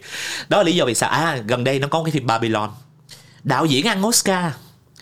Hai diễn viên ăn oscar. Uh, phim tốn hàng đống tiền vừa tiền sản xuất tiền bia. Nó flop bánh xác luôn. Nếu như thật sự có một công thức thành công về phim thì chắc là người ta sẽ không tốn tiền người ta không tiếc tiền để người ta mua nó đâu. Nên là một cái hành trình làm phim là một cái hành trình đó nói sao ta? Đến bây giờ không có ai nói mình có thể là là master của cái ngành này hết. Ừ. bởi vì mọi thứ nó thay đổi nó, nó cập nhật hàng ngày. Nên là mình rất là nhớ những cái bộ phim mình đã làm. Ừ. Ừ. nhưng mà nó cũng là một cái hành trình tại vì đúng là trong lúc ngồi ở ngoài cà phê á, thì là có một cái bạn trong team của Vietcetera cũng hỏi một cái câu là à anh ơi lúc anh uh, viết kịch bản với lúc anh lên anh xem phim nó ra thì nó khác nhau nhiều không? À. thì là mình nói khác nhiều lắm em đúng không? Thì thì thì mình đang không nghĩ là cái không biết là cái sai số đây nó có phải là tại khi mình nói chuyện viết sách nó là một cái hành trình độc hành. Ừ. mình tự viết thì tất nhiên sau đấy sẽ có biên tập và nhưng mà nó cũng cái cái hành trình độc hành nó khá tương đối là nó tương đối là là lâu và nó độc lập. Thì thì mình không biết cái sai số ở đây có phải là do là khi mà làm phim á thì nó cần rất là nhiều người không? Đúng rồi nó có nó có rất là nhiều bộ phim khác nhau trong cùng một bộ phim. Version của từng người à? đúng rồi. Đầu phim đầu tiên là bộ phim của ông sản xuất. Ừ. nhìn cái góc nhìn a à, cái đề tài này tôi nghĩ là khán giả thích đây. Ừ. sau đó nó tới bộ phim của ông biên kịch. Ông biên kịch cái quá trình này ông làm việc có mình ơn à. Ừ. ông ngồi ông viết xong rồi ông vò đầu bứt tai ông trầm cảm. Có một bộ phim ở trong đầu ông. Nhưng cái bộ phim trong đầu ông nó đâu có giống cái bộ phim của ông đạo diễn nó không có giống gì hết trơn. Biên kịch và đạo diễn á trên thế giới á rất là ít những cái người những cái cặp biên kịch đạo diễn họ đi được với nhau. Rất là ít. Thường là là là đạo diễn họ cũng đồng là biên kịch luôn để họ hiểu cái kịch bản của họ nhất. Còn nếu như mà một cái biên kịch mà một đạo diễn mà họ thật sự hiểu nhau ví dụ như là anh em nhà cô em chẳng hạn thì rất là ít còn không á là một cái kịch bản họ họ bán đứt cái kịch bản đó. Còn ông đạo diễn á ông làm sao là chuyện của ông đúng không? Đó là lý do vì sao có những biên kịch đi vô coi phim. Ủa cái này phim mình hả? Không phải nhận ra bởi vì phim trên giấy nó khác phim trên set. Ừ. rồi cũng cái nhân vật mà cái ông biên kịch này à, viết. Rồi cũng cái nhân vật này ông đạo diễn này nghĩ. Nhưng lên phim trường á diễn viên họ đưa ra một cái diễn xuất hoàn toàn khác thì nó lại là bộ phim của người diễn viên. Rồi xong rồi đúng không? Sẽ có một bộ phim ở trong khán giả. Mỗi khán giả xem một bộ phim sẽ thấy một bộ phim khác nhau. Nên á người ta mới nói là thật ra mình không có đi xem phim. Phim nó xem mình. Phim nó xem mình. Là bởi vì trong lòng mình có những thứ mình không biết bộ phim nó soi cho mình thấy. Ừ. Ừ, kiểu vậy. Thế thì có một cái câu hỏi là cái chữ tại vì người viết là câu chuyện là chữ. Chữ của một cái người viết kịch bản phim mình sẽ nhìn thấy ở đâu ở trong bộ phim? Thoại đấy ngoài thoại đó trước không? Ngoài thoại. Ừ. chữ của người biên kịch á? Ừ. còn không? Có. Nó là nó là vết thương. Nó là vết thương của mình á. Của ông biên kịch á. Là bởi vì một bộ phim là hành trình chữa lành của một con người. Tất cả những bộ phim, không, nói tất cả hơi lố. Có những phim art house họ có một cách kể chuyện khác. Nhưng tuyệt đại đa số những phim thương mại mà chúng ta được xem á, thì chúng ta thấy là nhân vật khởi đầu có một vết thương tâm lý mà họ không biết. À họ được thôi thúc, họ họ cứ hành động, họ cứ vươn lên, họ cứ chạy theo mục tiêu một hồi, xong à chết rồi. Hóa ra mình có vấn đề này, mình không biết. Thì đến cuối cùng nhân vật chữa lành cái vấn đề của mình. Và khi nhân vật quay trở lại cái điểm xuất phát thì nhân vật của mình đã là một con người khác. Thì cái hành trình chữa lành đó đó, thường là nó sẽ tương đồng với hành trình của ông đạo diễn hoặc là cái người biên kịch. Bởi vì nếu ông đạo diễn hay người biên kịch không có cái vết thương tâm lý đó, họ không biết được, họ mới làm bộ phim đó được. Quay lại vấn đề hồi nãy chúng ta nói ban đầu. Đó là một nhà văn chỉ kể một cái vấn đề duy nhất. Đạo diễn cũng vậy. Những đạo diễn lớn ở trên thế giới đó, cả cuộc đời họ đôi khi chỉ kể một chuyện duy nhất mà thôi. Ví dụ như chúng nói chúng ta chúng ta nói ông Park Chan Wook mới đây, có một cái phim quyết tâm chia tay rất là hay. Cả cuộc đời ông Park Chan Wook làm có một đề tài duy nhất thôi, trả thù. Ông này chắc là ông phải thù thù ai từ ở biển đó. Tất cả những phim của ông đều đều đều liên quan đến báo thù cả. Thế thì nếu mà bình nhìn lại bình, cái đề tài xuyên suốt của bình là gì? Ví dụ mình cùng nói đến chuyện là à chữa lành tâm lý và tổn thương, giả sử như đấy là một cái mẫu số thì nó có giống như cái câu chuyện trong sách này mình tìm ra là à tôi cái lý do để tôi cứ phải cố gắng quá nhiều tôi không bao giờ ngừng lại ừ. nhưng mà nếu mà nhìn trong kịch bản phim thì thường là mình mình có đang giải quyết một cái mẫu số nào đấy không à, thật ra cho đến nay á à, tất cả những cái phim mà em đã viết á, thì đó thường là một cái phim đặt hàng ừ. cho đến cái phim gần nhất à, viết với anh Charlie á thì đó là cái phim đầu tiên mình bắt đầu thấy à, cá nhân của mình ở trong đó. Mình bắt đầu thấy nỗi đau của mình trong đó là bởi vì trong lúc mình viết kịch bản là mình khóc òa ra rồi. Mình ngồi mình mình mình khóc nức nở rồi và mình thấy à trời. Trời đọc lại kịch bản đó chết cha. Ủa sao tôi đang kể câu chuyện của mình vậy? Ừ. và sắp tới à, em cũng sẽ bắt đầu à, chuyển sang viết những kịch bản của mình. Chứ không còn à, viết theo à, đơn đặt hàng nữa. Không còn đi sửa kịch bản nữa mà là bắt đầu kể câu chuyện của mình thì đó mới là lúc mình bắt đầu đưa cái tôi cá nhân của mình đưa cái con người của mình vào nhiều hơn. Cái điều mà mình vừa nói nó có phải là cái thay đổi lớn nhất trong hai cái năm hơn hai năm hai, hơn hai năm viết kịch bản phim thì mình học được nhiều nhất là gì? Có phải cái đấy không? Đó là sự chân thành.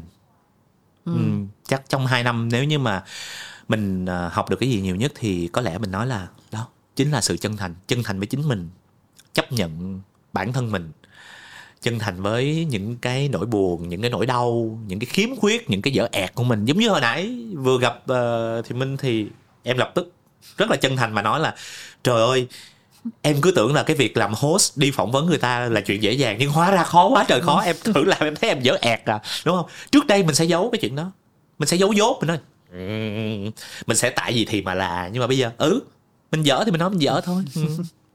rồi may quá nhắc khéo có vai trò mới nữa à. rồi vai trò mà đang cũng đang đang khoe là mình không giỏi lắm à. thì thực ra thì mình có vừa nhắc đến một vài các chân dung thì thì mình thấy thấp thoáng ở trong cái cuốn này rất là nhiều cái ờ, những cái um, danh ca cải lương những cái người ừ. nghệ sĩ gạo cội yeah. và mình những cũng lớn lên trong cái thì mình sẽ không có cái đó nhá yeah. mình cái đó là cái mình không mình không thực sự uh, chắc là mình lớn lên ở ngoài bắc thì sẽ là trèo với tuồng nhưng mình không yêu ừ. tức mình không thực sự yêu mình biết là quan trọng đấy thì một cái dự án mà ừ, mình cũng sắp tới làm việc ừ, sẽ launching tức đã làm một thời gian rồi đấy là một cái dự án tên là trăm năm sân khấu yeah. nếu không có cái cả thực ra cái khó nhất là cái tính dịch chuyển mình hay nói thì mình cũng hay nói về tính dịch chuyển dịch chuyển từ người này sang người kia ừ. cái việc làm podcast nó việc là dịch chuyển từ những cái người nói cái việc nói chuyện như này đến ừ. khán giả đấy thì dịch chuyển từ một cái người sống ở trong một cái nôi của cải lương va chạm từ lúc còn rất là nhỏ rồi sau này cũng có cơ hội trò chuyện phỏng vấn và làm một cái podcast chúng tôi sẽ ra mắt một cái podcast tên là trăm năm sân khấu cái khó nhất dịch chuyển cái năng lượng đấy cho người trẻ cho những khán giả thậm chí họ chả biết chả quan tâm đến cảnh yeah. Ừ. bình định sẽ dùng cái gì để để dịch chuyển à, cái trăm năm sân khấu um, là mình đã mình đã lớn lên uh, với những cái làn điệu đó bởi vì bà nội mình nghe bà ngoại mình nghe và nó thấm vào trong người mình.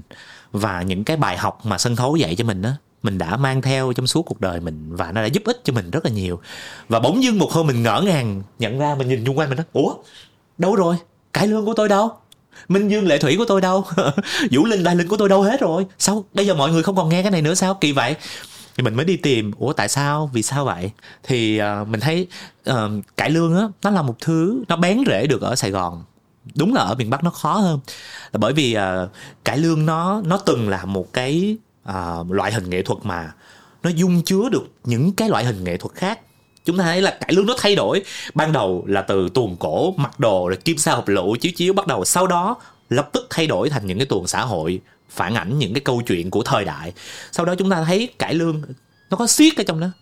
À, có nghĩa là nó, đến thời của ông Nam Châu thì mình thấy cải lương nó có điện nhạch nó trong đó bởi vì thoại của nó toàn là subtext này kia cái nọ. Mình thấy một cái loại hình nghệ thuật quá hay nó có thể dung chứa bao gồm được rất nhiều những thứ khác rất là giống Sài Gòn. Thành phố này cũng là thành phố dung chứa được rất là nhiều những cái nền văn hóa khác nhau. Thì suốt một thời gian dài cải lương nó đã bùng lên bởi vì nó nó nó nó nó có cùng cái identity, nó có cùng cái căn tính. Nhưng bỗng nhiên một thời gian mất tiêu thì mình mới bắt đầu mình đi vào một cái hành trình mình tìm hiểu là điều gì đã khiến cho nó phai nhạt và có cách nào để mình, gọi là, khơi dậy cái cái cái cái cái cải lương, cái những cái thanh âm ở ngày cũ ở trong lòng các bạn trẻ được không? Thì mình đang cố gắng à, làm cái chuyện đó. Thật ra mình có cái đó mà mình không biết uh, thì mình là sẽ có những lúc mình tin rằng các bạn trẻ sẽ có những lúc nghe một cái làn điệu dân ca nghe một cái lời ru mình có thể khóc được. Mình có thể khóc được bởi vì nó lôi ra một cái một cái tệp ký ức gì đó mà mình không biết. Bởi vì á thí dụ như chúng ta nói những cái lời ru bây giờ bây giờ thì mình đâu có ru con nữa. Có. Vẫn ru con à? Ru con bằng nhạc sơn tu à? Không không thì mình vẫn ru con mà ừ. thực ra cái điều nó hay là nó khá vô thức nhá ừ. tức là mình còn kiểu câu chữ nó đi ra và mình ủa kiểu có những cái câu này à ừ. đó và ừ. con thì mình uh, hai đứa đều like nhưng mà ví dụ cái câu cái câu cái lời hát du mà con cò mà đi ăn đêm ừ. có những lúc mình du mà mình khóc ừ. và con mình nó mà mẹ ơi bật nhạc khác hộ nhạc ừ. cái buồn quá ừ. cái, mẹ thì sao đến lúc mà nó hiểu được á là nó mà mẹ cái sao cái bài này nó buồn ừ. Ừ. thì thì có đâu đó nhưng mình cũng biết là bây giờ bật Spotify có nhiều playlist dù nó nhanh hơn ừ. nhưng mà cũng có những thi thoảng nó là nhiều khi nó không phải nhu cầu là cho con mình đi ngủ mà nó là nhu cầu mình tức là đúng mình thì nhiều khi cái băn khoăn của mình là làm sao để mình mô tả cái này cho những cái người họ sẽ không trải qua việc này? Ừ. với thì mình cái khoảnh khắc mà nằm trên giường cùng con mọi thứ nó rất là tối. Cái đứa trẻ nó có cái hơi thở của hơi, đang sắp rơi vào giấc ngủ và mình cất cái tiếng hát ừ, lên và mình cảm giác như nó ùa về một cái gì đó mình khó giải thích lắm. Mình cũng sợ nó. Nếu mà trong business model nó không scale up được lên đúng rồi đúng đúng đúng đúng đúng không thể giải thích được. Ừ nên là mình thấy mình làm một cái chuyện tương đối là khó thật bởi vì làm sao giải thích à, làm ừ. sao khiến họ yêu được một thứ mà họ không biết điều thường mà mình sẽ biết rồi mình mới yêu thì à, mình trở lại cái hồi nãy em nói với chị Minh là con của chị Minh à, ngày hôm nay có thể nó nói là thôi bật cái khác đi buồn quá nhưng em tin rằng có thể chục năm sau nhiều năm sau nữa ừ. khi nó đứng giữa à, một cái thành phố nước ngoài và nó nghe một cái làn điệu dân ca của Việt Nam mang lên, họ có thể bật khóc được. Bởi vì nó lôi ra một cái bầu vô thức tập thể. Tất cả những cái làn điệu ru đó đó, nó là những cái thanh âm của dân tộc. Nó là điều mà Phạm Duy đã nói đó. Tôi yêu tiếng nước tôi. Từ khi mới ra đời người ơi, mẹ hiền ru những câu xa vời. À ơi, tiếng ru muôn đời. Tất cả những cái thứ đó, nó là, nó được, nó là trầm tích của hàng ngàn năm rồi. Mình không bao giờ mình quên được đâu. Giống như là người ta đến bây giờ, cơm ăn áo mặc đã đầy đủ rồi nhưng đến một bữa buffet vẫn phải gom đồ ăn, bởi vì những cái vô thức của cái thời kỳ mình còn đói nó vẫn trở lại. Vậy thì mình phải tin, mình tin rằng tất cả những cái gì tốt đẹp của ông bà ta, những cái nét đẹp đó đó, nó vẫn ở trong người của mỗi người Việt Nam và nó chỉ chờ một cái dịp để mình đánh thức nó thôi. Thì ở đây mình, Vietcetera, em và chị Minh chỉ đang làm đơn giản là giống thử một cái hồi chuông thử xem nó có thể lôi được ở đâu đó ra hay không. Mình không nói cái tham vọng là phục dựng là này kia không có mình không có tham vọng đó. Nhưng mình chỉ đơn giản là mình đang gieo những cái hạt giống mà mong rằng một ngày nào đó có một cơn mưa và những cái hạt giống nó sẽ nảy mầm. Bởi vì thời đại ngày hôm nay chúng ta ờ, các bạn trẻ sẽ bước ra thế giới tiến đi như vũ bảo đúng không? À, khái niệm công dân toàn cầu tràn ngập mỗi nẻo nhưng cuối cùng thì cái câu hỏi lớn nhất của à, một con người một kiếp người. Đó là câu hỏi mà chúng ta vẫn thường ngày bắt gặp. Nếu mà chúng ta gặp những cái ông bảo vệ ở những cái cơ quan nhà nước á thường là thùy minh đi vào gặp uh, bảo vệ bảo vệ sao hỏi là anh là ai? Anh từ đâu đến? Anh đi về đâu? Ba câu hỏi triết học đúng, của con người. đúng, đúng nhận luôn. Có đúng là mấy ông bảo vệ hay không? Anh là ai? Nếu mà chúng ta trả lời được ba câu hỏi đó xong đó thì cái câu trả lời tôi là ai? Tôi từ đâu đến tôi đi về đâu? Có nghĩa là căn tính của bạn ở đâu? Bạn là người quốc gia nào đấy dna văn hóa của bạn là gì? Tất cả những thứ đó rồi một ngày cứ tin đi một ngày chúng ta sẽ trả lời những câu hỏi đó thôi. Thì hôm nay chúng ta cố gắng uh, tranh thủ uh, những cái người nghệ sĩ gạo cội họ cũng già yếu rồi. Cố gắng lấy những câu chuyện của họ và mong rằng chúng ta đang gieo một cái hạt giống để một ngày các bạn trẻ dù có đi xa đến mấy dù có thể lên mặt trăng lên sao hỏa nhưng một ngày nghe một cái tiếng ru nghe một cái làn điệu dân ca thì lập tức nhớ rằng tôi là người Việt Nam và đất nước của tôi đẹp biết bao.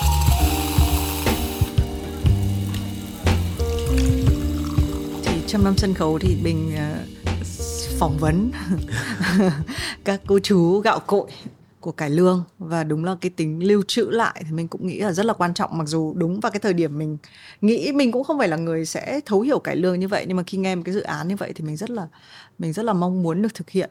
Um, nhắc đến cái căn tính người Việt thì mình cũng muốn bàn một chút. Đấy là thì mình luôn nghĩ rằng là ngày nay các bạn ấy các bạn trẻ ở một cái thời rất là khác đúng không? Ừ. và mình có những cái thứ thì mình hay nhắc cái ví dụ ấy mà mình hay nói là con ơi phải đọc sách đi chẳng hạn thì linh nó trả lời là mẹ ơi cái thời của mẹ đọc sách nhiều vì là chán không có việc gì làm thôi. Thì thì cái chuyện đấy nó cũng đúng đúng không? Ừ. tại vì là hồi đấy mà mình bảo là mình có netflix hay các thứ thì chắc là mình cũng chưa chắc mình đã đọc sách nhiều như thế. Cái thời điểm mà nó không có sự lựa chọn. Thì bây giờ nó chúng ta đang sống một cái thế giới nó quá là khác. Mình chỉ muốn hơi challenge thử thách một chút là mình đang làm trong năm sân khấu nhá. Ừ. mình thấy cái cái việc này nó rất là tốt đẹp. Ừ.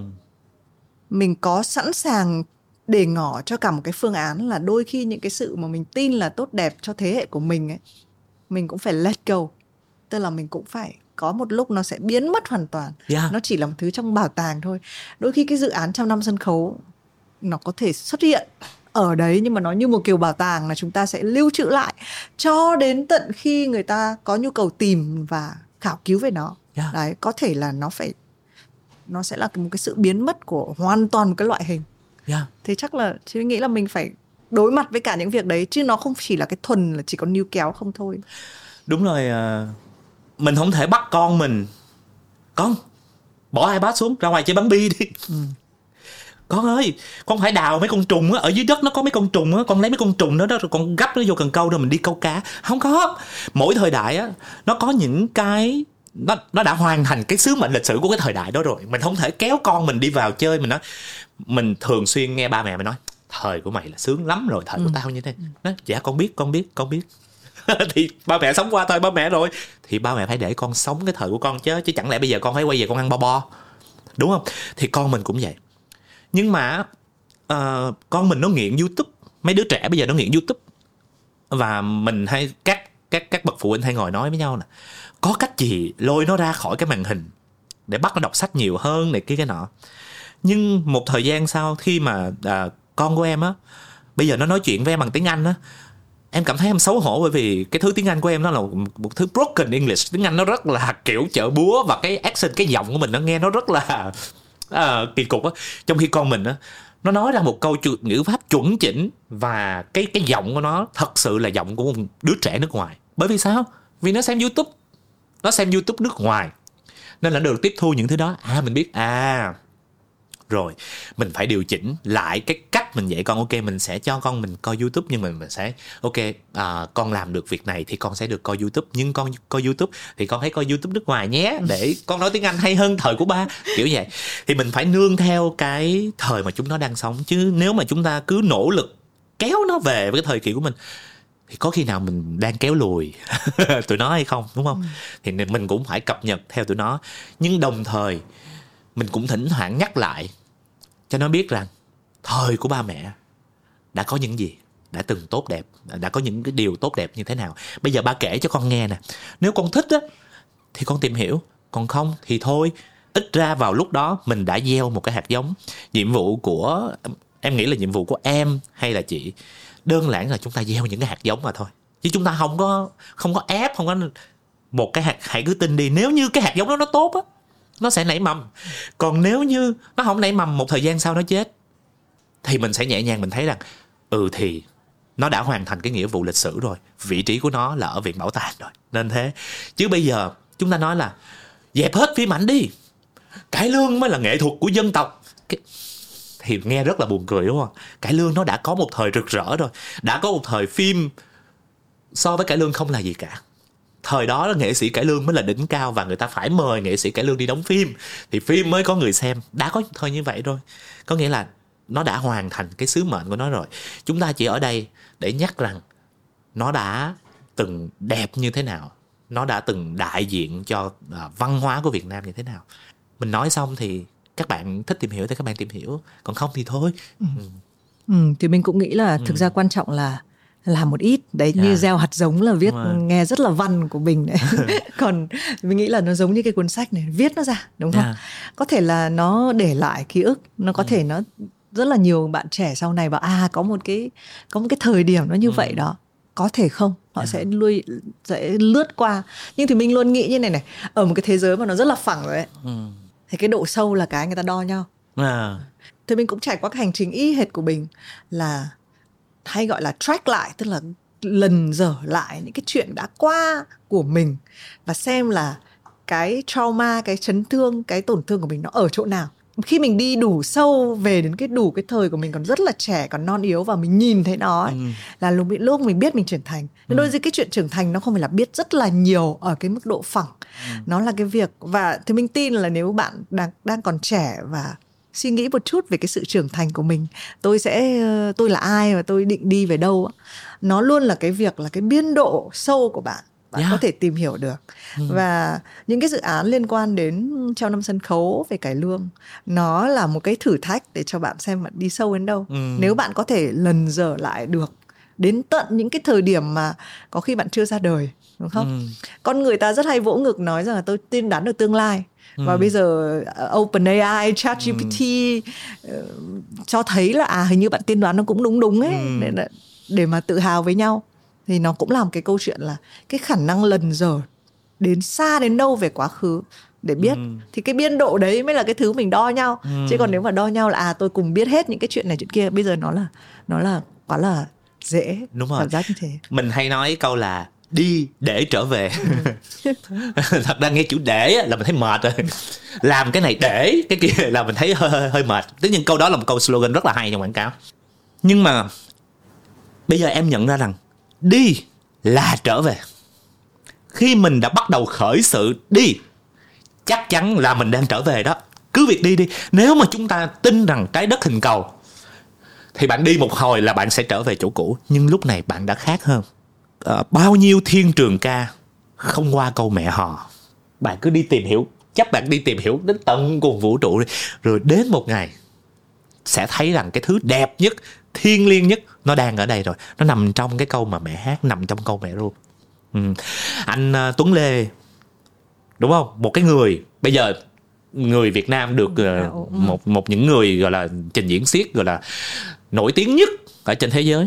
Anh làm gì anh đem văn hóa của Việt Nam đi khắp thế giới và cả thế giới đều ngưỡng mộ đều xem đều xếp hàng đều mua vé hết. Tất cả những cái mấy bạn muốn đi xa đến đâu đi nữa rốt cuộc á là phải coi là các bạn đi sâu đến đâu. Trời.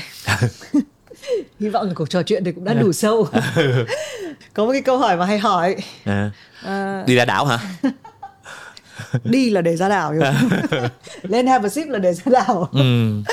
mình có nhớ cái cuốn sách mình chọn năm ngoái không nhớ chứ ừ. đó là cuốn bố già đúng không ừ. thì bây giờ nếu như mà được hỏi lại câu hỏi đó thì em sẽ nói là lần này em sẽ mang theo một cuốn sổ em không mang sách nữa em Chứ sẽ mang sổ lúc ai cũng mang sổ và viết ờ, về Sài Gòn hay viết về đảo nào ờ, viết về bất cứ lúc cái gì ở lúc đó và ừ. mình chôn xuống ừ. và hy vọng rằng sẽ có một ngày có người mở nó lên nha yeah. người mở lên là ai? Là người mà cuốn sách đó chọn. Là người mà nó phù hợp. Ừ. mà nó cảm thấy phù hợp. Trời ơi chị không biết đâu. Trẻ con hay người lớn? Nam hay nữ? Mà không biết. Mình chỉ biết rằng người đó là người cuốn sách đã chọn cuốn sổ đã chọn. Vậy thôi à. Em uh, cuốn uh, cái cái cái cuốn sách đầu tiên mà em dịch đó là cuốn uh, uh, tôi là Zlatan Ibrahimovic. Mình nghĩ lúc đó mình là một phóng viên thể thao cũng rất là lâu rồi. Mình nghĩ ừ dịch mà cuốn sách à, nó chỉ là một cuộc đời của một cầu thủ thôi mà đâu có gì đau to búa lớn đâu. Nhưng lâu lâu lại có một người nhắn vào trong inbox của mình. Anh ơi nhờ đọc cuốn sách của anh mà em bỏ học. Ơi nhưng em đã tìm ra được giấc mơ của mình là tại vì trước đây á đi học là học theo ý của bố mẹ. Nhưng đọc xong cuốn sách mới thấy à cái con người này đã luôn luôn làm theo uh, cái bản năng của mình đã luôn luôn sống hết mình với mình. Thì em bỏ học em đăng ký một cái ngành mới và bây giờ là em đang ở nước này nè em đang du lịch em đang du học nè à em đang làm một cái ngành mới em có cái sản phẩm này em muốn khoe với anh cảm ơn anh đã dịch cuốn sách này cuốn sách nó ra đời nó sẽ tìm đến đúng cái người mà nó cần tìm thôi yeah. rồi thế mình đã biết cuốn sách tiếp theo chưa kịch bản phim là mất có những kịch bản à. chôn vùi hai năm chưa biết à. xong ừ. cuốn sách tiếp theo hả mình có rồi nhưng mà thôi mình đợi nó ra để mình nói mình nói trước mình bước không qua. À, thôi trong lúc chờ đợi. Ừ. chúng ta nếu bạn nào chưa đọc Sài Gòn hay ta thì, thì mình nghĩ là các bạn có thể tìm mua dễ dàng. Cuối tuần này thì Bình với Thùy Minh cũng gặp nhau ở đường sách. À, mình được nhờ vả là sẽ uh, giới thiệu giúp Bình cuốn sách này. Và chính vì thế nên mình cũng mang nợ là lên lại have a sip và trò à. chuyện. Ừ. chắc là chúng ta sẽ ờ, thì mình cũng mong là thực ra dù là cuốn sách này hay cuốn sách nào cái việc như bình nói viết là rất là quan trọng tất cả thì nó đều là câu chuyện chúng ta sẽ học cách chữa lành cái tổn thương của mình như thế nào yeah. à, hôm nay cảm ơn bình đã quay trở lại have a sip Ừ. À, hẹn gặp lại các cuốn sách tiếp theo và các dự án phim tiếp theo. Yeah. Cảm ơn chị Thùy Minh, cảm ơn uh, quý khán thính giả của Have a Sip và mong quý vị à, nghe đến đây sẽ không cảm thấy rằng cái cuộc nói chuyện này quá ư là lý thuyết, quá ư là xa vời. Và mong rằng à, trong năm mới à, sau cái tập này mong rằng các bạn sẽ viết ra nhiều hơn. Cảm ơn mình cảm ơn tất cả mọi người.